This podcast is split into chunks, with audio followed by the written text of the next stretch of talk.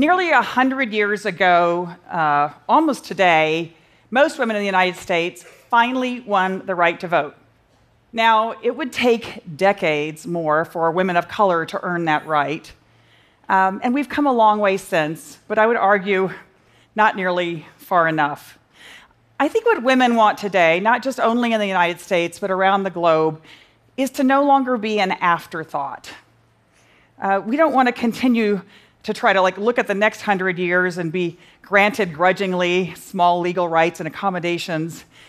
We simply want true and full equality. I think that women are tired of retrofitting ourselves into institutions and governments that were built by men for men, and we'd, we would rather reshape the future on our own terms. I believe, yeah.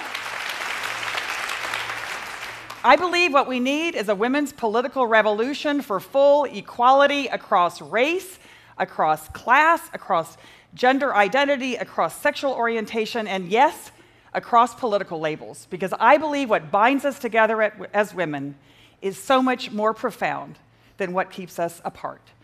And so I've given some thought about how to build this women's political revolution, and that's what I want to talk to you about today.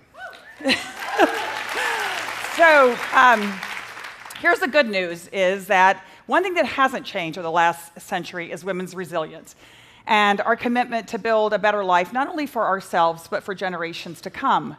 Because I can't think of a single woman who wants her daughter to have fewer rights or opportunities than she's had. So we know we all stand on the shoulders of the women who came before us. And as for myself, I come from a long line of tough Texas women.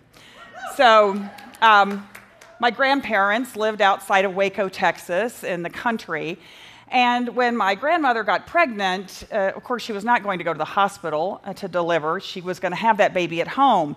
But when she went into labor, she called the neighbor woman over to cook dinner for my grandfather because I mean, it was unthinkable that he was going to make supper for himself. Uh, but the, um, been there. Uh, but the neighbor had no experience with killing a chicken, and that was what was planned for dinner that night. And so, as the story goes, my grandmother, in the birthing bed, in labor, hoists herself up on one elbow and wrings that chicken's neck, right? And that is how my mother came into this world, right? So, um, but the amazing thing is, even though my mother's own grandmother could not vote in Texas, because under Texas law, quote, idiots, imbeciles, the insane, and women were prevented the franchise. Just two generations later, my mother, Ann Richards, was elected the first woman governor in her own right in the state of Texas. Um,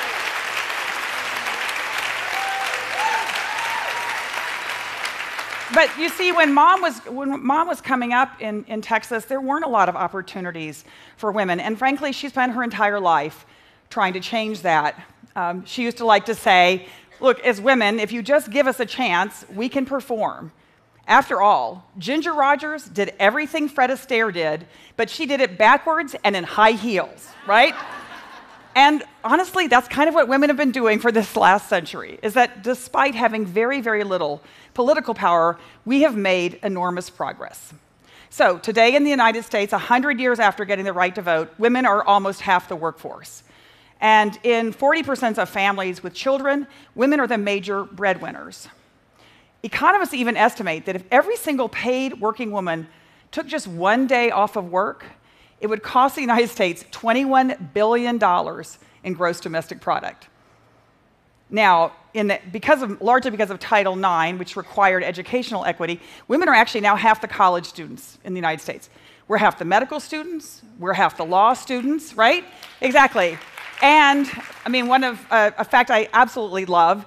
One of the most recent classes of graduating NASA astronauts was what? For the first time, 50% women, right?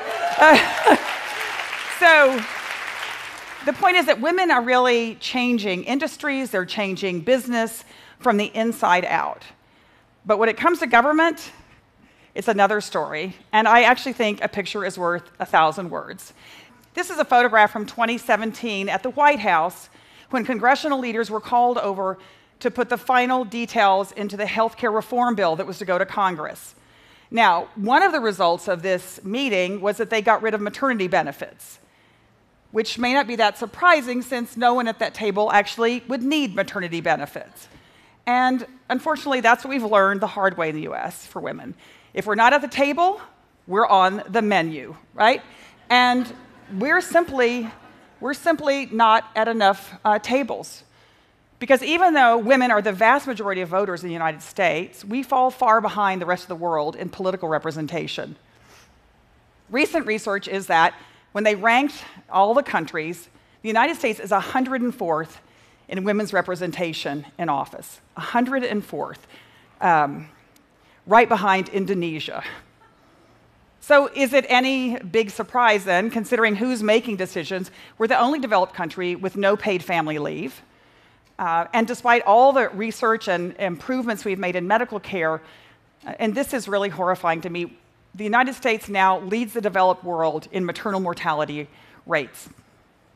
Now, when it comes to equal pay, we're not doing a whole lot better. Actually, women now, on average, in the United States, still only make 80 cents to the dollar that a man makes. Though, if you're an African American woman, it's 63 cents to the dollar. And if you're a Latina, it's 54 cents to the dollar. It's an outrage. Now, uh, women in the UK, United Kingdom, just came up with something I thought was rather ingenious in order to illustrate the impact of the pay gap. So, starting November 10th and going through the end of the year, they simply put an out of office memo on their email to indicate all the weeks they were working without pay, right? I think it's an idea that actually could catch on. But imagine if women actually had political power. Imagine if we were at the table making decisions. Imagine if we had our own women's political party that instead of putting our issues to the side as distractions, made them the top priority. Well, we know, research shows that when women are in office, they actually act differently than men. They collaborate more with their colleagues, they work across party lines, and women are much more likely to support legislation that improves access to health care, education, civil rights.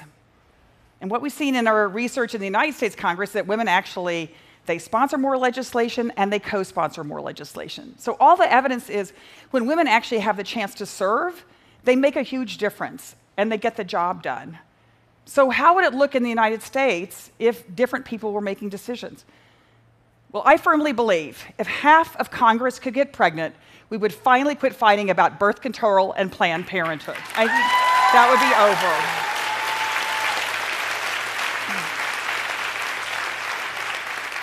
I, I also really believe that finally businesses might quit treating pregnancy as a nuisance and rather understand it as a primary medical issue for millions of American workers. And I think if more women were in office, our government would actually prioritize keeping families together rather than pulling them apart. But um, perhaps most importantly, uh, I think all of these issues would no longer be seen as women's issues. They would just be seen as basic issues of fairness and equality that everybody can get behind. Um, so I think the question is what would it take actually to build this women's political revolution? Well, the good news is actually, it's already started. Because women around the globe are demanding workplaces, they're demanding, uh, they're demanding educational institutions, they're demanding governments where sexism and sexual harassment and sexual assault are, are neither accepted nor tolerated. Women around the world, as we know, are raising their hands and saying, Me too. And it's a movement that is made so much more powerful by the fact that women are standing together across industries, from domestic workers to celebrities uh, in Hollywood. Women are marching, we're sitting in, we're speaking up. Women are challenging the status quo, we're busting old taboos, and yes, we are proudly making trouble. So, women in Saudi Arabia are driving for the very first time, right? Women in Iraq are standing in solidarity with survivors of human trafficking. And women from El Salvador to Ireland are fighting for reproductive rights. And women in Myanmar are standing up for human rights.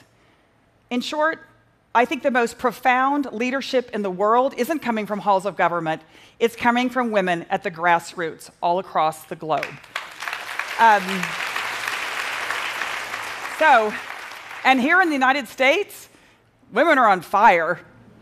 So, a, a recent Kaiser poll reported that since our last presidential election in 2016, one in five Americans have either marched or taken part in a protest. And the number one issue has been women's rights. Women are starting new organizations, they are volunteering on campaigns, and they're taking on every issue from gun safety reform to public education. And women are running for office in record numbers, and they are winning. So, women, women like Lucy McBath from Georgia Lucy lost her son to gun violence. And it was because of her experience with the criminal justice system that she realized just how broken it is. And she decided to do something about that. So she ran for office. And this January, she's going to Congress, okay? Or um, Angie Craig from Minnesota. So her congressman had made such hateful comments about LGBTQ people that she decided to challenge him. And you know what she did? And she won. And when she goes to Congress in January, she'll be the first lesbian mother serving in the House of Representatives, okay? Or, or Lauren Underwood from Illinois. She's a registered nurse. And she sees every day the impact of lack of health care access has on the community where she lives. And so she decided to run. She took on six men in her primary. She beat them all. She won the general election. And when she goes to Congress in January, she's going to be the first African American woman ever to serve her district in Washington, D.C., right? So women are recognizing this is our moment. Don't wait for permission, don't wait for your turn. Um, as the late, great Shirley Chisholm said, Shirley Chisholm, the first African American woman ever to go to Congress, and the first woman to run for president in the Democratic Party. But Shirley Chisholm said, if there's no room for you at the table, just pull up a folding chair, right? And that's what women are doing all across, all across uh, the country. Uh, I believe women are now the most important and powerful political force in the world. But how do we make sure that this is not just a moment? What we need is actually a global movement for women's full equality that is intersectional and it's intergenerational, where no one gets left behind. And so I have a few ideas about how we could do that. Number one, it's not enough to resist. It's not enough to say what we're against. It's time to be loud and proud about what we are for. Because being for full equality is a mainstream value and something that we can get behind. Because actually, men support equal pay for women. Millennials, they support gender equality. And businesses are increasingly adopting family friendly policies, not just because it's the right thing to do, because it's good for their workers, it's good for their business. Number two, we have to remember, in the words of Fannie Lou Hamer, that nobody's free till everybody's free. So, as I mentioned earlier, women of color in this country didn't even get the right to vote till much uh, further along than the rest of us. But since they did, they are the most reliable voters, and women of color are the most reliable voters for candidates who support women's rights, and we need to follow their lead, all right? Because their issues are our issues. And as white women, we have to do more because racism and sexism and homophobia, these are issues that affect all of us.